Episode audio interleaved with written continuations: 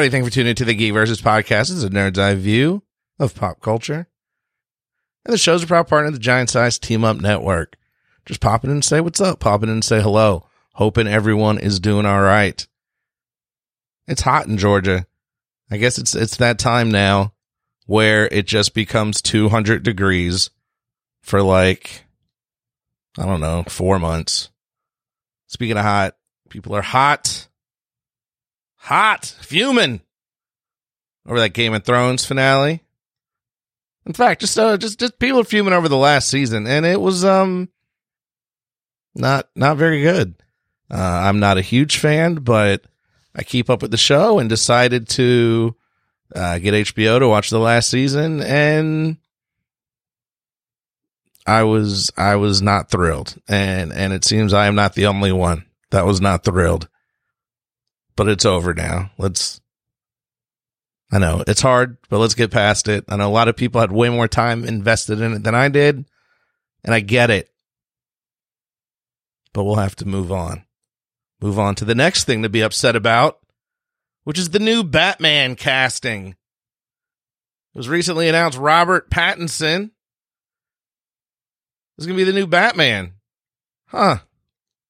Kind of crazy. A lot of everyone knows him from uh, Twilight. That's really what I know him from. Like, oh yeah, the dude, the sparkly vampire from Twilight. Ain't that him? Uh, a lot of us forget he was in uh, his first full mo- full motion picture credit apparently I can't read tonight, was uh Harry Potter and the Goblet of Fire. He was Cedric Diggory uh, in the Triwizard Tournament. Wasn't a huge role, but it was pretty big. It's uh, pivotal to the story because uh, Voldemort kills him. It's a pretty big deal. So then after that, it was like, oh, that dude that played Cedric is gonna be in Twilight. You know, the the fanficky vampire series and then honestly, a lot of people, myself included, kind of just forgot about him. Like, yeah, does it. He did the Twilights, the sparkly vampire. Remember that crap? Yeah. And that's it. Now he's Batman. Like nothing, there, nothing happened in between. He just went from sparkly vampire to bat. And so people are upset. Oh, this guy. Uh, you know what? I had to look it up. It's been a 20 movies, 20 full length movies since then, and a few other little like shorts and whatnots. I was like, you know, that's that's uh, nothing to scoff at. That's pretty good, man. And I came to realize I don't know jack about Robert Pattinson. He might be good. He might do a good job. He's been in a ton of movies. He's he's probably, I would imagine, honed his craft a little bit. You know, it's what actors do. Actors act. I know he was a, you know, it was kind of a crappy role, kind of a silly role in Twilight. Very, uh, uh, you know, teenage drama and whatnot. But that's the point of that movie. So that's what he did. He did the teenage drama thing.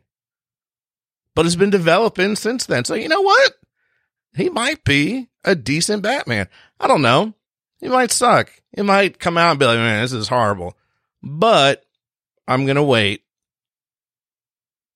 and watch it first and then complain if I don't like it. Trust me. Hey, look, if I don't like it, I'm going to complain. That is what I do. But I give him a chance. I'm going to see what he can come up with. He might actually, might actually do a good job. You know, I've been wrong before. A lot of us have been wrong before. Remember Michael Keaton? I was like, Michael Keaton, the comedian? He's not even that tall. He's not even that big. He was a multiplicity. He was a good Batman. You know, kind of shocked a lot of people. I remember as a fact not wanting the dude from Knight's Tale to be the Joker. Yeah, and most of y'all, some of y'all, you remember it too. You may not admit it now. But you know when they announced Heath Ledger, pretty boy Heath Ledger, with the curls, with the blonde curly hair in the stupid knight movie as the Joker, you weren't down with it. Don't act like you were. Don't act like you were. Pause this, take a minute, look inside yourself. You know you weren't down with it. And well, he did a good job with that. Ezra Miller. Ezra Miller. I don't even know what he was in. Just some goofy dude. He was in something. Didn't think he'd be a good Flash. You know, I didn't even have anything to do with him. It had everything to do with I like the Flash from the TV show. This isn't my Flash. I don't want this Flash. He ain't the real Flash. That's that's Grant Gustin. They should have given it to Grant Gustin. But you know what? Maybe they should have. But Ezra Miller was a good Flash. Probably my favorite part of Batman versus Superman. On the same note, funny enough, that chick from Fast and Furious. I don't even know who that is. How are they going to pick her to be Wonder Woman? Gal Gadot. Pretty awesome. Yeah, I got more of these. I got more of these, and I remember, I remember most of these. Hugh Jackman was nobody, little short dude.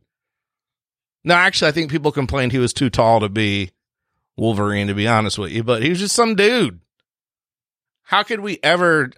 We can't even imagine anyone as Wolverine these days. Now they're talking about Keanu Reeves and this and that and this and that. And there's some cool ideas, but now it's stuck in our head. It has to be Hugh Jackman. And again, when that came out, eh, I don't know. I put on this list kind of as a joke to myself. I'm scrolling through this list seriously, like, yeah, you know, these are right. I remember not liking these. And I put on this list. People weren't happy when they casted Arnold Schwarzenegger as Mr. Freeze. Now, I'm not going to say he was a good Mr. Freeze. You know, that's probably one of the worst things ever.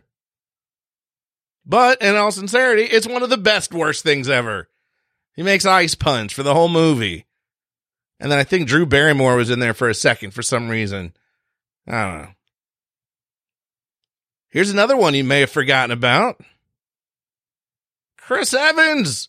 Chris Evans was in not another teen movie. He was again kind of teeny bopper, kind of thin. Jakey Jakey. If you've seen the movie, you know what happens with the banana. He was dumb. He was goofy. They even tried to put him in a superhero movie, and it was horrible when he was in Fantastic Four. That was trash. That's what you get for casting Chris Evans as a superhero. He ain't no superhero. Then somehow they bring him back as arguably the greatest Captain America we will ever have. It'll be hard to think of anyone else as Captain America. And the last one on the list, ironically, brings it back around. I distinctly remember saying, There's no way Ben Affleck can be Batman. No, that won't work. And he pulled it off and he was good. And I'm sad to see him go. But now we're trying it with Robert Pattinson. Let's give him a chance. Let's give him a chance. That's all I'm saying. That's what I'm here to say today. Let's give Robert Pattinson a chance. He may pull it off. He may not. But let's wait and see what he does. And if you don't like it, chances are a couple movies later, they're going to have another Batman anyway. So that's it, folks. Thank you so much. Thank you for checking me out this week. Thank you for listening to what I have to say. And until next time, I will see you in a week.